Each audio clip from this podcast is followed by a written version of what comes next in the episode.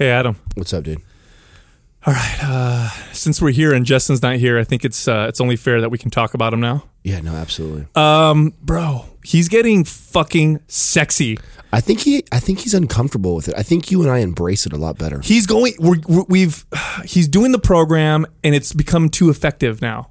I don't like it. Well, I'm nervous. I'm nervous because he's become so good looking. All the attention's starting to happen, and he is not the spotlight guy. That he's going to get fat on purpose just because he doesn't want that No, attention. what we need to do. He's addicted. He's addicted to the fitness. He's addicted to the ripness. Well, he's in love with the program. What we need to do is we need to start training him. We need to give him a program that we developed to make him fat. We need to. He needs to train incorrectly to reverse all the ridiculous results he's just gotten. I don't know if we can trick him. He's pretty smart. It's too. Ah, he's very smart, but now he's very sexy too, and we cannot have that.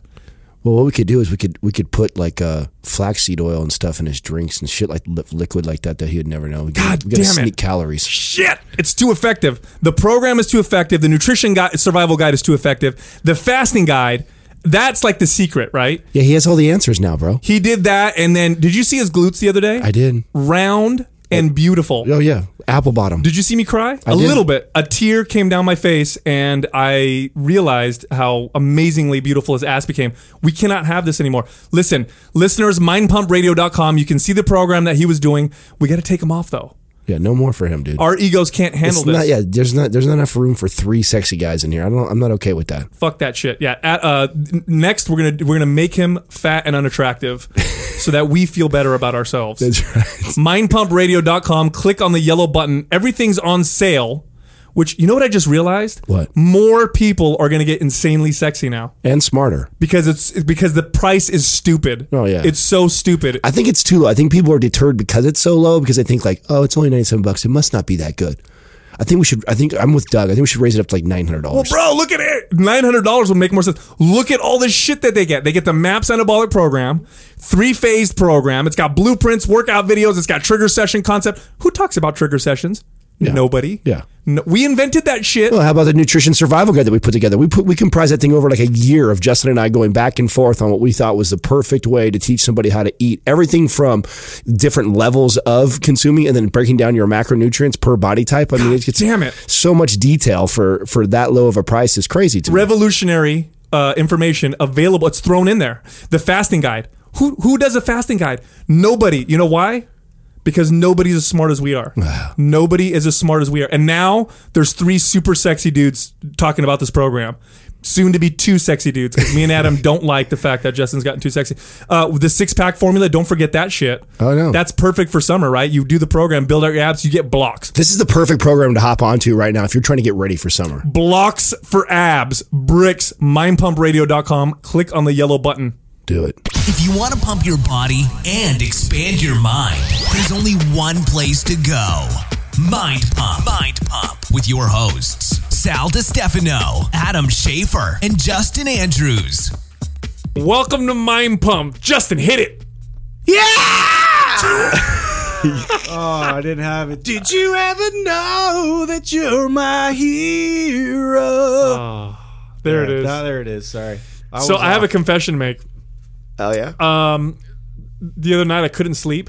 Uh, I already know where this is going. I couldn't sleep, and so instead of getting up and, and masturbating, Of course, Instead- bro. You always it's always masturbation, instead dude. of doing that, I uh, I imagined real life, I Adam. imagined Justin's voice, Oh, and Got the same similar effect. and I, I it was similar. but but did I perform better Than what? When you were dreaming about it and it woke you up? No, what? it just made, it just relaxed me. Let me Can I it that way. can I say that when, when we get on this when we get on these mics, dude, it, and and Sal gets to talking, it reminds me of like what we were like in high school when we talk because masturbation has to come. I talk about the size of my cock, and he talks about masturbation at least one at once in Oh, every yeah. single Oh, episode. I'm like, this is so so so high school, right? It is, it but is. you know what though? Like, uh, I, I give you shit, but it also, it, I think that's why we like it. I think it keeps us young. It still make, it makes Bro, me feel. I, ju- true. I just read a study. I I swear kind of talk about my balls. he does. He talks about balls a lot. you do. He does. balls, masturbation, cock size. is. What- That's why we fit. We're like Voltron, bro. Look, each piece It goes balls, creates the then perfect. cock, and then masturbation because it, it all has to have a function at the end. So I read a study, you guys. This is true. I does swear. Doug do? Listen to this. no, Doug holds it. Doug's the Doug holds it. You're the balls. I'm the cock. the masturbator. Doug holds it. no, Doug's the Doug, hand. Doug cups the balls. it all, like all makes up that. Uh, whoa, Doug- what's what's that one outfit that uh, uh, that guy? God, what's his name? I love when you do that. Never mind. I fucked it up.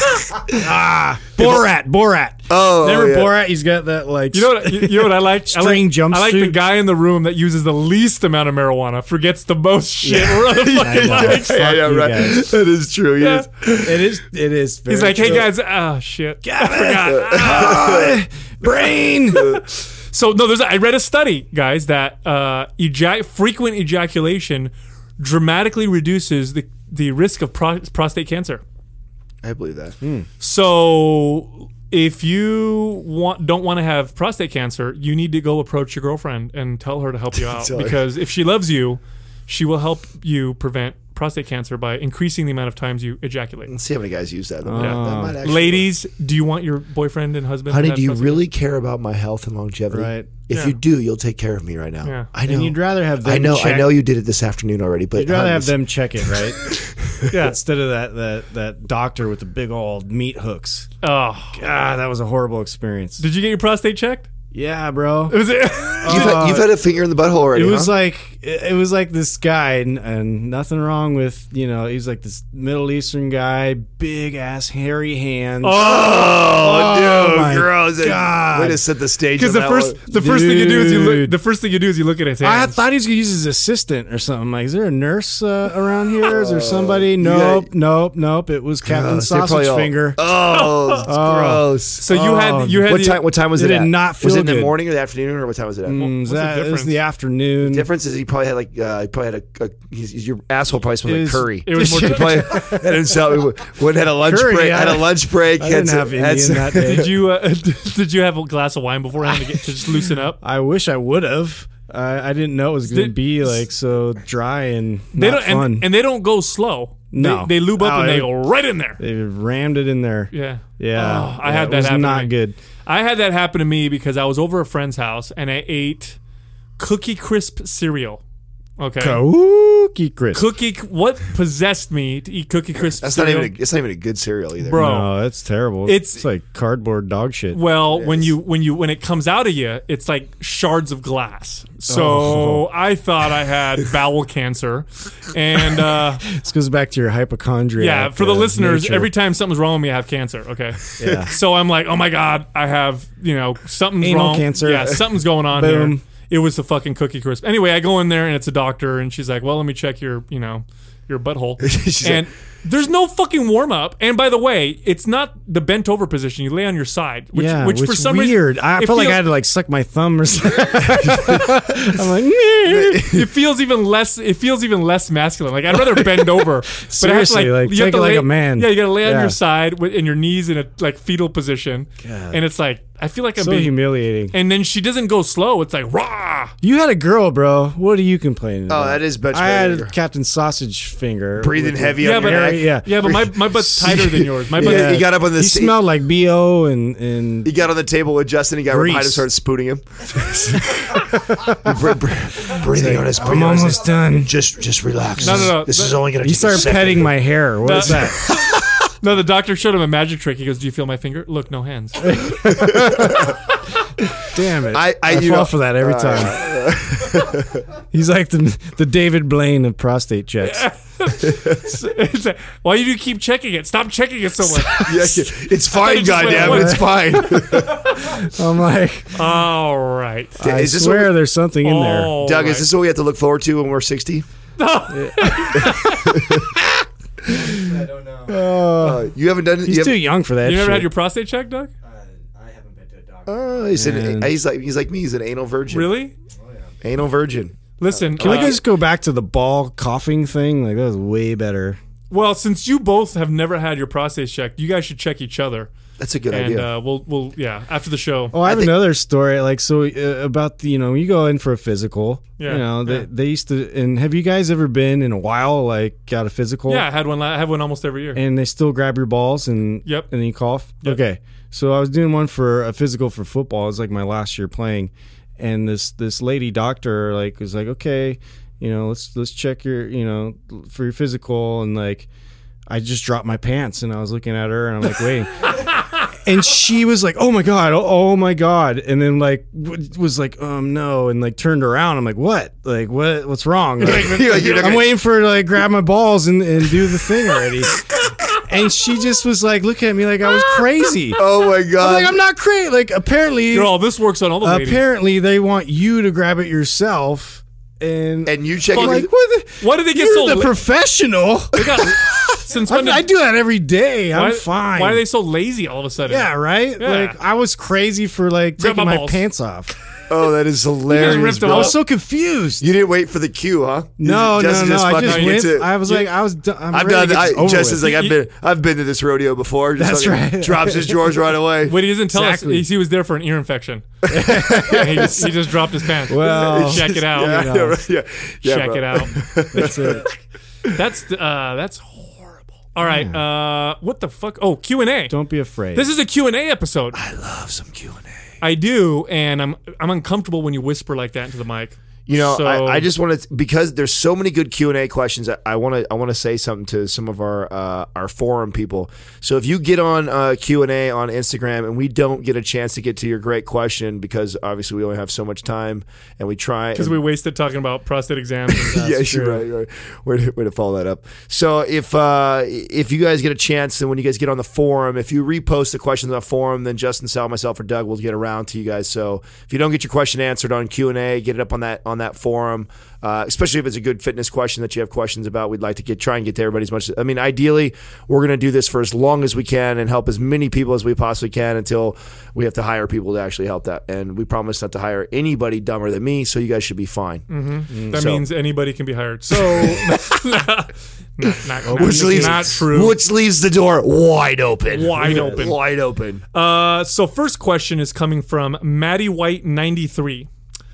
Uh, his question is why do some people why are some people's muscles always so solid and dense, Ooh. and others people's muscles look soft without a pump? squishy. so lot- there's a lot of ways to answer So how to build? Yeah, exactly. How to build solid muscle. So I'm gonna I'm gonna assume he's talking about two people with equal relative equal leanness, both built right. One looks the part, But one actually one is person's muscles part. look like granite, and the other person's muscles don't. So I'm gonna give you an example of two bodybuilders off the top of my head, professionals who kind of fall in this category. Okay, I'm gonna give you two, and these are '90s bodybuilders. So uh, why? Because that's when I followed bodybuilding because I'm older than you.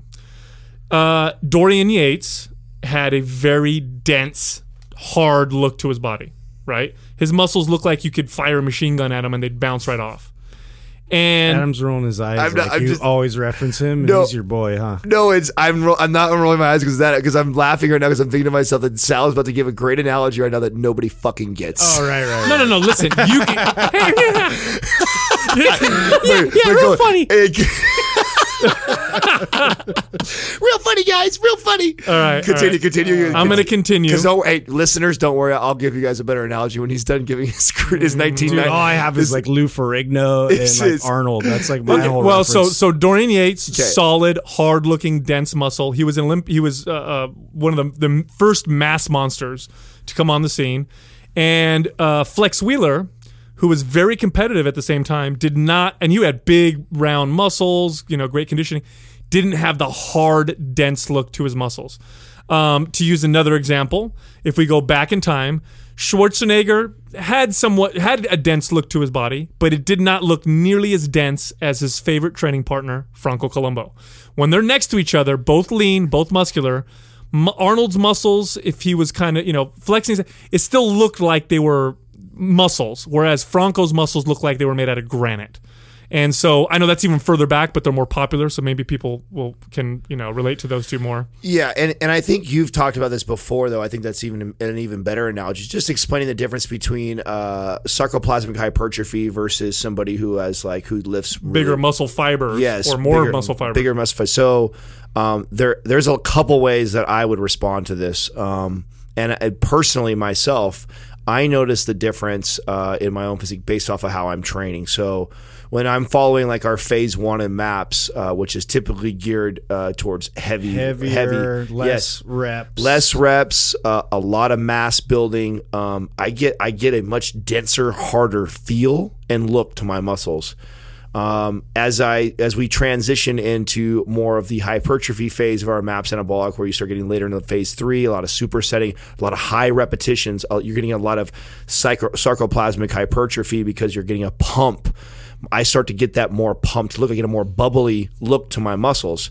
So I'm in that phase right now as I'm getting closer to stage because I need to have a, a bubblier look. I, that'll make me look more aesthetic. Does it mean I'm more muscular? Does it mean I, I, I necessarily look harder or less hard? Well, you know, it's not that so much as it gives me more of this bubble look. Now that's myself personally. There's a lot of other factors though that come into play here. So if you were, uh, you don't know if someone's at the gym and they're depleted and uh, maybe they don't have as much water. So our bu- our muscle bellies are comprised of carbohydrates and water. And a big tall guy like me, uh, uh, with long muscle bellies, I can make my body look very very different within the same day, depending on what I'm doing nutritionally. So if I'm very low carbohydrate and I have moderate to average or low amount of water in my body, I have a very soft, flat look to me. Um, the moment I load my my glycogen levels all the way up, feed my or uh, load myself up with a ton of water, like a three quarters to a gallon of water, I expand. I look like I grow, and I look like I added twenty pounds to my body just by manipulating my carbohydrates and my water. The body boner. So yes, exactly. It's like the body boner. It's a great way to to explain that. And then I also believe that genetics play a, a, a, a Sure. major role too. Some people just come out the womb already looking on. I mean, we just interviewed a, a female uh, bodybuilder, a whip F- figure figure competitor. Yeah, and she has got this. I mean, she's 12 weeks out from a show, and she looks harder than I look Yeah. right now. You know, she's just got this great, solid physique to her. And Sal went to school with her when she was uh, very young, and he said, "Man, she looked like that when she was young. She's just Yep. got these great genetics." So- Definitely someone you want to have kids with yeah, so yeah, because you're going to spit out some Olympiads. yeah. No, so serious. and which that goes back to when you think of great another analogy, Sal, is when you talk about Oh, I Olympia thought athletes. starting a dating service or something. is uh, you know some people and it's not not to say that you can't compete i think i'm somebody who i should i belong doing something like long distance running or swimming is what my body is built for it is not built for uh, bodybuilding. Now i've carved it i've shaped it i've worked my ass off to get on stage but there is most certainly a genetic guy out there who could put in probably half the work and look just as good if not better than i am just because genetically they've got it. They've got they've got the shorter origin insertions they're a little bit smaller and compact they already have a grainy harder look to them they they came out more symmetrical uh, as far as uh, they're more of a if you know if we were to do some somatotypes they're more mesomorph looking which means they look more like a you know bodybuilder or wrestler those people were built for the sport and if you take someone like that and you take them to the next level typically they end up ex- excelling Yeah, sometimes you see guys that aren't even that big. They're just kind of wiry looking, but they're either construction workers or you know they're grapplers or wrestlers, and they're very strong. They don't have big muscles, but they've got that hard, wiry look to their muscles. Um, a- a- another competitor, one of your comp- uh, people that you'll be go on stage with at the San Jose, and your friend Craig Capurso, he's got a very dense look to his Oh, muscles. yes. they look hard. Yes. You know, uh, much more so than the guys he tends to compete against.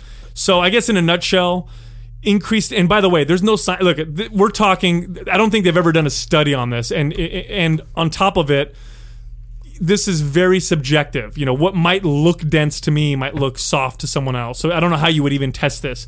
But anecdotally speaking, heavy weight, low reps, lots of sets of certain exercises, like five to six sets of squats in the three rep range type of deal, will give you that dense, hard look. And the big, bubbly, more pumped up look will come from the uh, higher reps and the better pumps. That being said, if you stick to one of those for too long, you're not going to look good anyway either way because your body will adapt very quickly. So if you utilize all of them, overall you're going to look better. Yeah, which that goes back to how MAPS is designed. You know, Right. it's very I we, important. yeah, I wish we had like more of an athlete like version of that instead of always bodybuilders. Like, say for Oh, you mean how like, they looked? Yeah, like like a Pavel, like you know, uh, I don't know how to say his last name, Satsulin or Yeah, yeah, yeah, yeah. Yeah, He's like got that look, right? super granite, like Right. just completely lean, but like you know the guy's strong as shit. And uh, Bruce Lee. Bruce Lee, there Bruce we go. Lee's a great example. He, There he go. wasn't very big, but Yeah. he looked just solid. just solid and dense as and hell. and his strength for his size was incredible. Apparently, he could extend hold like a 150 pound dumbbell out arm extended Hmm. in an isometric hold, something Oh like that. Something crazy, like 120, 150 pounds, and he was a little guy. So um, yeah, that density is interesting, and I don't know. I, I personally like the look. You know, I, I'm not looking to get on stage, so I don't necessarily, you know, I'm not necessarily looking for the big billowy, bubbly look. I like the dense look just because it looks. Um, I don't know. You look more like a workhorse. Yeah. You know, like someone that works out with heavy weight. So. right, I'm into that too. All right, next question. This is from um, RJ A V O R E K uh, Rjavarek. His question is: If we were to go into a branch of the military, which one would we choose, and why? Oh, that's cool. Hmm, that's an interesting one because I I feel like back in the day um, I would have had a different answer completely. Like when I was um, I was pretty gung ho about joining the military for a while. Really? Yeah, just because I I mean I have a lot of family ties to the military. My grandpa was in the Air Force. My other grandpa was in the Navy. My dad was in the Navy. Uh, all of them went to the various wars. Um, and um, I wanted to go into the Marines. You know, that was the first thing that came to mind because I, I felt like, you know, it's just like a badass, you know, branch that I wanted to be a part of. Well, they are. Let's be honest. Yeah, and they are. They're very, you know, very hardcore. And um, I actually was getting recruited for a while um through into college, um, and just decided that I didn't want to be a part of it. But now, um, honestly, if I had to go and choose, I probably would be in the Air Force because, um, you know, it's. I don't know. Like my, I have more ties. Like my grandpa was in the Air Force. Like I just, I feel this like connection to that more, and plus it's a little bit more. Um, I want to say the guys that are, uh, you know, behind the scenes and uh, less, you know, right up in, in warfare and like the first out and like, you know, my priorities have changed in life. You know, like I just wanted, you know, but that's me. I don't know. What about you guys? Uh, for me, I'd say not the Navy because being out in the ocean for a long time. Uh, That's don't know. weird. I would totally think the whole Kermit thing with the frog thing, that holding his breath and water and stuff like that. No, no. You've been a Navy SEAL. Not at all. Uh, I uh, Air Force probably for me too. Yeah. Just because of the uh, the technology, That's what I was Uh, trying to get at. yeah. Yeah, technology and getting in the tech, Very and cool. then um, I feel like the skill set is very different for having to fly some of the, that you know multi million or hundred million dollar you know planes and jets and whatnot and. Um, so that would be it. I, I I've never thought about entering the military. I've, I've never had a desire to, but I have incredible respect for people that do uh, enter. Of course, we have a voluntary military, so anybody who's there putting their life on the line, they chose to do so. Um, so I have a tremendous amount of respect for them. But uh, so, I, but I, but me personally, I've never had a desire to do so. But if I did, it would be the Air Force. How about how about you? So I like Justin. I actually I was very close to enlisting. So uh, right out of high school, um, like many kids too. I, you know, they I had the the recruiters come down and, and pitch you on the idea, and at that point, um, I didn't have I didn't have the finances. I didn't have quite the academics to go to the school uh, that I wanted to. So it looked like junior college was in my future. And I wasn't really excited to be going to junior college, and uh, the recruiters came around at the right time for me, and uh, I actually had really thought about it. my father. Um, those that don't know this, my my real father took his life when I was seven years old, and my real father was in the Air Force. So there was a part of me that wanted to go to the Air Force because of that. And you know, then, I, then like I said, I almost got recruited at the right time, and so I was really close. In fact, uh, I was all set up to do a signing and everything, and that was the direction I was going. Um, I did change my uh, my mind last minute, um, just because uh, I also talked to you guys before about being younger and, and being very financially driven, and you know, this was also around that same time that I've talked about between the ages of 17 and 19, and I'm and I'm starting to make my own money, and, and I'm I actually I was moved out by 17, so I was already living in my own place, and so I was kind of getting the taste of, uh, you know, being an entrepreneur, all- being on my own, and becoming a man. And like, I wasn't sure if I wanted to go sign up for four years of my life uh, somewhere else, right?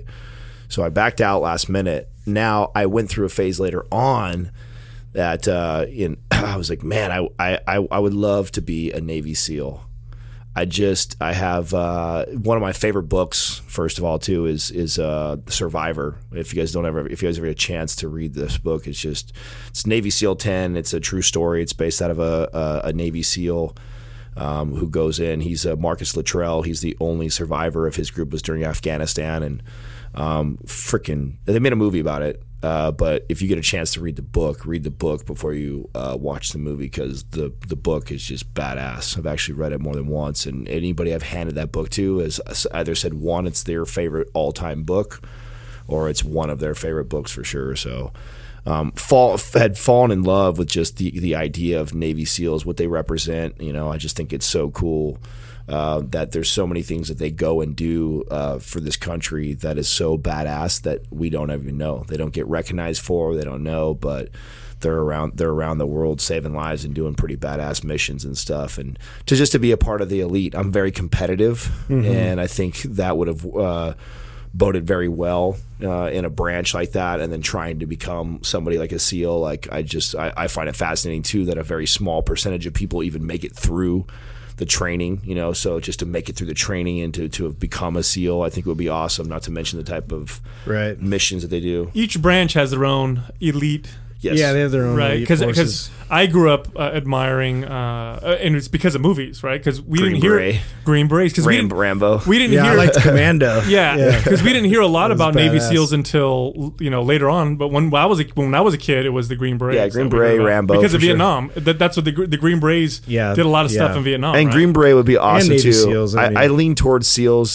because I've talked to you guys before. I feel like I, I naturally can swim, so the wa- I'm very uh, See, that's why I wouldn't want to be a Navy SEAL because it's just like uh, the They- they testing make you for that. drown, all- yeah, they basically drowned you. yeah. You have to be okay you know, with you got to that. be all right with that. I used to, as a kid, I used Not to, freak I used to love to see how long I could hold my breath for, and swim so many laps with holding my breath for a long time, and so shit like that that I was already naturally into, and I was a good swimmer. So uh, it all kind of for me, it, it all lined up that wow, that would have been a great field for what me. what branch are the the Green Berets from? Army, That's Oh, that's Army. yeah, Okay. That's the the armies. The and then armies you have, the, and then what was Delta Force for?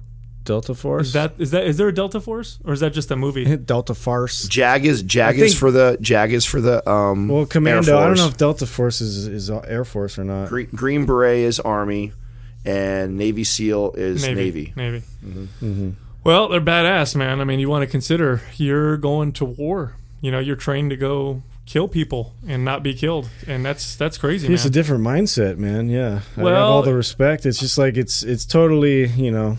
I mean, they're they're in protection mode. Like they're out there to to provide you know what we have here in in our comfort zone Well, and safety. I, I just don't think we do a good enough job when they get back. You know, really Oh, take- I know. taking care of them. Because, Absolutely. You know, you're out there doing what you know doing what you're doing, then you come back and it's like, here you go, get back into you know regular life. And I think it's um, I think we we should do more personally. Um, let's see. Next question. This is from JD underscore Kubicki K U B I C K I. Question is thoughts on active rest days. Nice. So, what's an active rest day? Well, this is when you're not working out in the gym, but you're still moving, you're still staying active. Um, active recovery. Some people will hear hear it be. uh, you know, Well, I think I think you could consider an active rest day even working out in the gym. sure, sure. Going light, doing trigger sessions. Yeah. I think that uh, we've we've slightly touched on this a little bit, and I like this question because my philosophy uh, has completely changed um, later in my career as a as a uh, fitness professional compared to what I was early on. And early on in my career, uh, even myself uh, with my background, I still was sold on the whole concept of how important the rest day. In fact, I remember I used to present Yeah. people that you know rest is just as important. And you purposely not do anything. Yes, I to purpose, yeah, purposely not lift and yeah, and, and do things like that.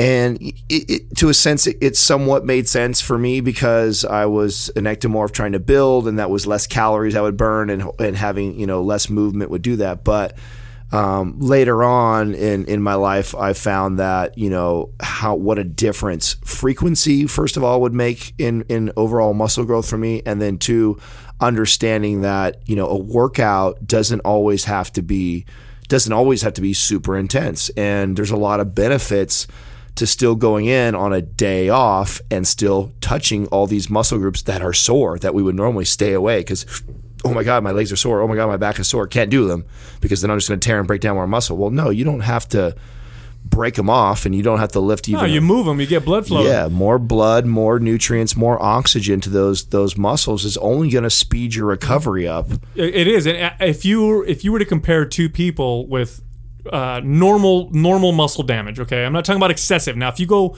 crazy and you get into rhabdo, where muscles are breaking down to the point where you know it's it's it's bad, um, then yeah, you probably do want to lay down and have an IV in you and you know not move. but I'm talking about regular uh, breakdown, regular muscle breakdown. If you had two people in that particular condition and one person in order to recover just sat around and watched TV all day and the other person moved and was active, the active person not only would build more muscle and adapt better, they would actually recover feel faster. yeah, feel better They'd recover faster. yeah So active recovery is superior over to, you know, not Right. not moving when you're The when- I like to use I like to use these days like specifically to get outside of the gym mentality and working out in general. Like I like to I like to take these days of nature and like getting myself outside of like you know my day to day grind and, and business and all these kinds of things. I think chop some wood. you know yeah seriously, dude hell yeah throw a flannel on and get you know get the business. Uh, but yeah, like do interesting things like go you know uh, explore like exploring in caves and, and take you know some some yoga and do things that are you know outside of the norm but you're moving and you're active and um, i don't know I, th- I feel like it- when when you think about fitness and everybody talks about like what to do in the gym and gym and gym and gym like you really need to be more diverse than that as a human being you know and i, I feel like that's that turns into a grind It does. It- you know, I remember years ago, I was probably 13 or 14. I had been lifting weights shortly, right? My goal was to build as much muscle as possible. And in the summertime, you know, when school was out, I would go to work with my dad. And my dad, uh, he works, he's blue collar, he's a tile setter. So he does marble, granite, tile. And he would bring me with him to work every day. So school would be out, and I'd go to work with my dad, and I'd be his helper. And my job was to do the, you know, the mixing of cement, the carrying the buckets of cement up and down the stairs and, and get the sand and all the kind of hard labor because he's doing the, you know, the technical stuff. He's, he's laying the marble, he's making it look real good, but I got to go mix the cement and stuff. And in the summer, I'm like, damn, you know, I want to build muscle. I'm not going to be able to build muscle if I'm doing all this work. So I would eat more calories, which was smart. I'd eat a lot more calories, but I'd also would notice that I'd build more muscle and I'd get stronger. Mm-hmm. And the first week would suck. I'd be sore all the time because my body wasn't used to all that manual labor. And by the way, like I said, I would also lift weights on top of this.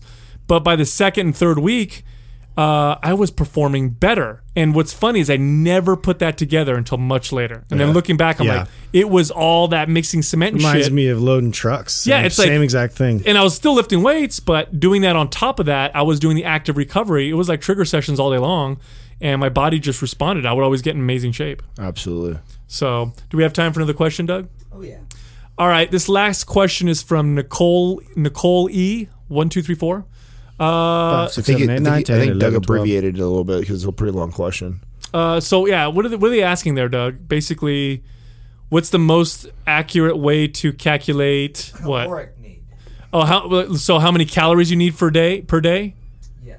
Yeah, the mo- the most accurate way to find your your caloric maintenance level. Also, uh, when you do find your caloric maintenance level and living in a deficit, she was record, uh, you, you know asking how do how do I get myself in a deficit without Like losing muscle. yeah without becoming catabolic, which you're you're you are catabolic no matter what. So Depend. it depends on the tissue. Like catabolic for fat, you don't want to be catabolic for muscle. Yeah, well, exactly. But that understanding that if you're in a deficit, you're you're catabolic. Catabolic Mm-hmm. just means that we're we're breaking down, and you're going you're breaking down something. You're just trying to break down fat, which uh, we're trying to stay in that balance. I'm trying to find the the exact question so I can read it verbatim um, how she said it because she did Well, just to touch on it, I guess. Here, you want to hear it here? Yeah, yeah. What is the most accurate way to calculate true caloric need and then an appropriate caloric deficit for cutting or leaning up without risking going catabolic or wreaking, ha- re- bleh, wrecking havoc on your met- metabolism? And then thoughts on our on what we think about carb cycling. I would say this, uh, you know, unless you have a specific date that you need to be lean by, like a, a show, uh, if you just want to get leaner, I would say making the deficit small is more likely to help you keep muscle than making it big. So Oh, yeah, I would I tell people, look, you know, if we're just trying to maintain muscle and get lean, let's put you at like a 300 calorie deficit. Let's just start with that and take it from there. And that doesn't sound like much, but that adds up. And yeah, you're not going to lose pounds of fat every week. But if we're doing And everything wouldn't like you, wouldn't you interrupt that too? Like maybe bring it up to maintenance Yep. and a little bit of surplus, and then back down. I mean, eh, wouldn't you want to model the way the body works in general? Is that you don't want to you don't want to do one thing you know Great. too long. Yeah, great input. Right? Absolutely. Yeah. This is where the mini cut and mini bulk concept kind of comes from. But I, if your ultimate goal is to get leaner, I would go deficit for a while, uh, you know, maybe like a week, and then have like a couple days at a little bit above ma- maintenance, and then go deficit again. That kind of goes along with the whole refeeding. I think think that some people do. So, how I do this uh, with clients and myself are somewhat similar. Um, typically, you can take uh, for a female, you can take between 13 and 15 and multiply by their weight, and that'll give you a generic number for uh, calories. Now that that generic number is kind of a, a an area where you should probably guesstimate to start, but it doesn't necessarily mean that's going to be accurate. So when you ask that, and you can, there's all kinds of stuff you can Google online for putting your weight, your age, your activity, blah blah blah. But none of that shit really matters because for every person, for every size of a person and weight of a person, uh, there's going to be all these different metabolisms, and depending what you've done before, if you've screwed it up or not, will make a big difference. So the best thing you can absolutely do is no matter whatever you try and pick, be smart. I mean, which I'm sure whoever's asking this question has an idea somewhat within 500 calories at least of what's eating a lot or eating little for them and get yourself in what you think is that number and stick to that for about a week in a week's time you can monitor and if you're especially if you're tracking your water you can monitor and check what's going on with your weight. So this is what i do with a client. I find that number and like i said for a female i, I multiply somewhere between 13 and 15 uh, times their body weight and it spits off a, calorie number. So let's just say hypothetically we're talking about a female because i believe it's a female asked a question and i get um, she needs uh, 1600 calories. So her 1600 calories is where her her maintenance level is at to maintain. So I don't want her going too low because you know that's already pretty low for a person. Plus, we're going to get activity and exercise, which is going to drop kick up another three to seven hundred calories depending on what you're doing. So I'm going to start her off right around there, right around 1500 calories for a week, and say, okay, we're going to eat this for a week and see what happens to your body. Now, if you just stay the same and you don't gain any weight off of that, so there we'll say this is your maintenance. Then from there, like Sal says, I'm going to subtract roughly 300 to 500 to start your deficit off. Now, like Justin said, I'm going to run that. I just lost myself. Can you hear me? Yeah, I got you, buddy. You're on. You're fine. Yeah, I keep can't- going. I can't hear myself right now.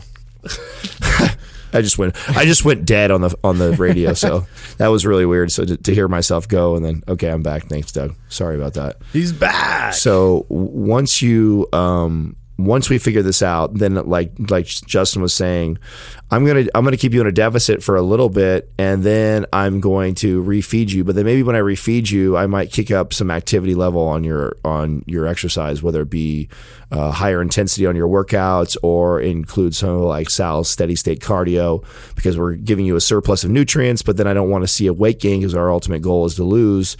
Um, but then I, so I'll try and cancel that off with activity, and then learning how to manipulate your caloric intake um, based off of your days. I, I, I can't stress this enough. I don't. I think it's the, one of the most common things I see people don't do, um, and why I, I'm a huge advocate of tools like the Fitbit and the BodyBugg and the what's your other wrist one you like, Justin? Basis. the basis watch and these tools are a jawbone these are all great tools to figure these numbers out because everybody's days are significantly different if you think you burn 1500 calories every single day, uh, you're crazy. I mean, everybody is. There's, you- no, there's no way. yeah. no, you sleeping in by one hour difference and going to bed an hour earlier or later, or working at work uh, that day at work, you had to do a bunch extra more activity. I mean, those things add way up. And it's so not black or white. When they compare people who lift weights versus people who just do cardio, the cardio people burn more calories, but the f- people who lift weights end up getting leaner.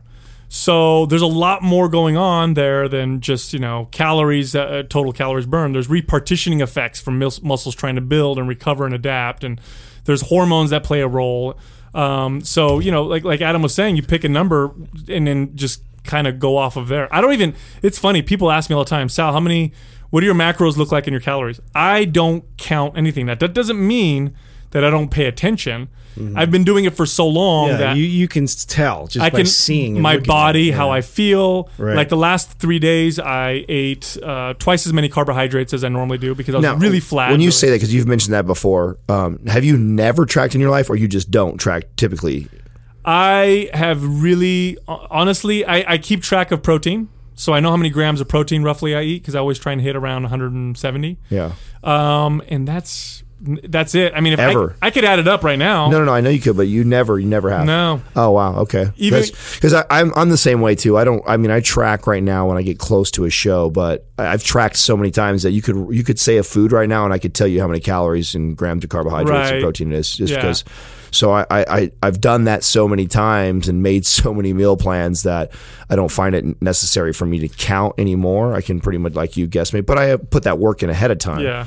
So I, I But you've got a date to be like, you have a specific date and Yeah, time. You need to look a certain way. I don't. And and if I was in off season, I don't track at all. You know, off season, I'm 100 percent like you. I feel my body, and I and I and I base everything based off of how I feel and stuff. But I think I think a person who's listening and and is trying to to learn their body, I highly recommend. oh, in the beginning, you have to. Yeah, I highly recommend getting an app like MyFitnessPal or It's Fat Secret for sure. and down and, and inputting your information, tracking it, Well, watching. you, you got to do it because most people have zero idea. Yeah. You know, when you tell them, you know, four ounces of chicken, they get eight ounces of chicken. They're like, "Oh, here's my chicken breast." It's Yeah. like, no, no, no, no, no. That's that's not. Yes. They just have zero idea of Yeah. what a serving looks like, a cup of rice looks like, about you know any of these things. So you you definitely gonna want to add things up in the beginning. But if you do it long enough and you stay consistent long enough, then you learn your body, and then you're in this wonderful kind of zen state, like you know, like I'm talking about, where I don't really add anything up. I just I, I know how I feel in the gym. I look in the mirror. I pull things back. I move things forward, and that's just well, kind that's of how the do it. beauty of it. You know, at a certain point when you have you know gone through the process, like you understand your body and you understand like how to get there. So that way, you can relax. You can kind of go off rails a little bit, come back. You know exactly how to get there because Yep. you've really been dialed. You've been disciplined. Exactly. You've, you've known how to do that. So, you know, like th- I mean, that's kind of where I'm at. Yeah. well, you know, at it- this point. it all alludes to the to the next question that she asked, which is re- regarding to carb cycling. Well, carb cycling is effective if and only if you understand where your maintenance is and, and understands uh, how. Uh, d- does 200 carbs gain weight on you or lose weight? Like if you have your, Uh-huh. if, everyone or not everyone knows, but I mean, ideally you should kind of have an idea. We've talked about this before on Mind Pump. If you if you're an avid listener, that the body needs about 0.7 grams of protein. So it's 0.7 to one one to one ratio for your body weight of protein. So that number always stays the same typically. I mean, it, it can go up a little bit from that depending on how low you're on something else, but you need at least need that. So like Sal said, he keeps track of that. So you, that's going to stay consistent. Then your your carbohydrates and fat are typically the two that you're manipulating. And when you're on flip flop them sometimes. and when you're lower on your carb intake, you can you can you should allow more fat into your diet. And when you are higher on your carb intake, you should allow lower. But until you figure out a basis by tracking your food for a good solid week or two to see what is homeostasis, then it's hard to say how you would carb cycle because I've got I've got a female bikini competitor that I carb cycle as high. She gets 300 to 350 grams of uh, carbohydrates on her on her high day on her medium day she's still eating like 200 and i never drop her below 100 grams you know and that's damn that's damn near more than what sal eats That's correct. so When I go low, it's it's under it's fifty. Yeah. So and and his high is probably in the 200 and something. So Absolutely. Mhm. you know every every and that you're talking about a female who has a lot less uh, um, uh, muscle mass and size and weight. Um, a, a female bikini competitor to him. So and probably trains at the lower intensity level than this guy handles too. So everybody is different. Then I've had other clients where you know I have to put them as low as 50 grams of carbs on their low day, and then their high day is peaking at like 130. You know because they're just they're smaller, petite frame. Their intensity level's out there. Their metabolism is much slower. So until you figure out where your maintenance is, you can't really truly do a successful carb cycling that your girlfriend or your friend says, "Oh, try this." You know, carb cycle 100, 200, 300 grams or 50, 75, whatever their numbers they're throwing at you. Well, it doesn't really work that way. You figure out what keeps you the same. So let's just use this for hypothetical reasons. Let's pretend that we figure that out and you figure out that you got your protein, you know what you need to eat there. You figure out that your body, if you eat 200 grams of carbs, um, and you keep your calories and you make it the rest of your calories that we're trying to end at 1500 calories through your fat, that that maintains you. So your homeostasis is 200 grams of carbohydrates. So then, if I'm going to cycle you, um, 200 is typically going to be your, you know, almost your high. So that's the highest I'm going to let you go up if we're trying to reduce. So then I might carb cycle you at like 75 grams as a low day, and then 125 to 130 is going to be a medium day, and then a high day is going to go back up to your 200 to two, maybe a little bit of a surplus depending on what's going on with your body. Um, that's what a carb cycle would look like. Well, to be someone like that. clear, too, uh, carb cycling is a pretty advanced Yes. technique, you know. Yeah. So unless you're getting pretty lean, yeah, uh, carb cycling. I mean, you can you're gonna have days you eat more and days you eat less, but you start playing with carbs and you're not that advanced yet. It's not gonna do that much for you. And I'm gonna tell you something right now. If you low carb diet and that's effective for you, and then you're like, I'm gonna carb cycle, I'm gonna have two really high carb days, and you're not super lean anyway, so it's not gonna make that big of a difference. What's gonna happen to you is you're gonna get hungry as shit because mm-hmm. Bump your carbs up, your appetite goes up. I'll tell you that much right now. I, I go low carb, and when I have my two or three days of a high carb, I know for the next day or two, I'm gonna crave. Well, that, I'm that- gonna crave food. That goes back to what we talked about with leptin levels. It's exactly what that is. You Yeah. you spike your leptin up by feeding the extra carbohydrates, and unless you have the discipline to fight that the next days, you're going to have a battle. So, I mean, Sal said it best before. You know, you you're much better off.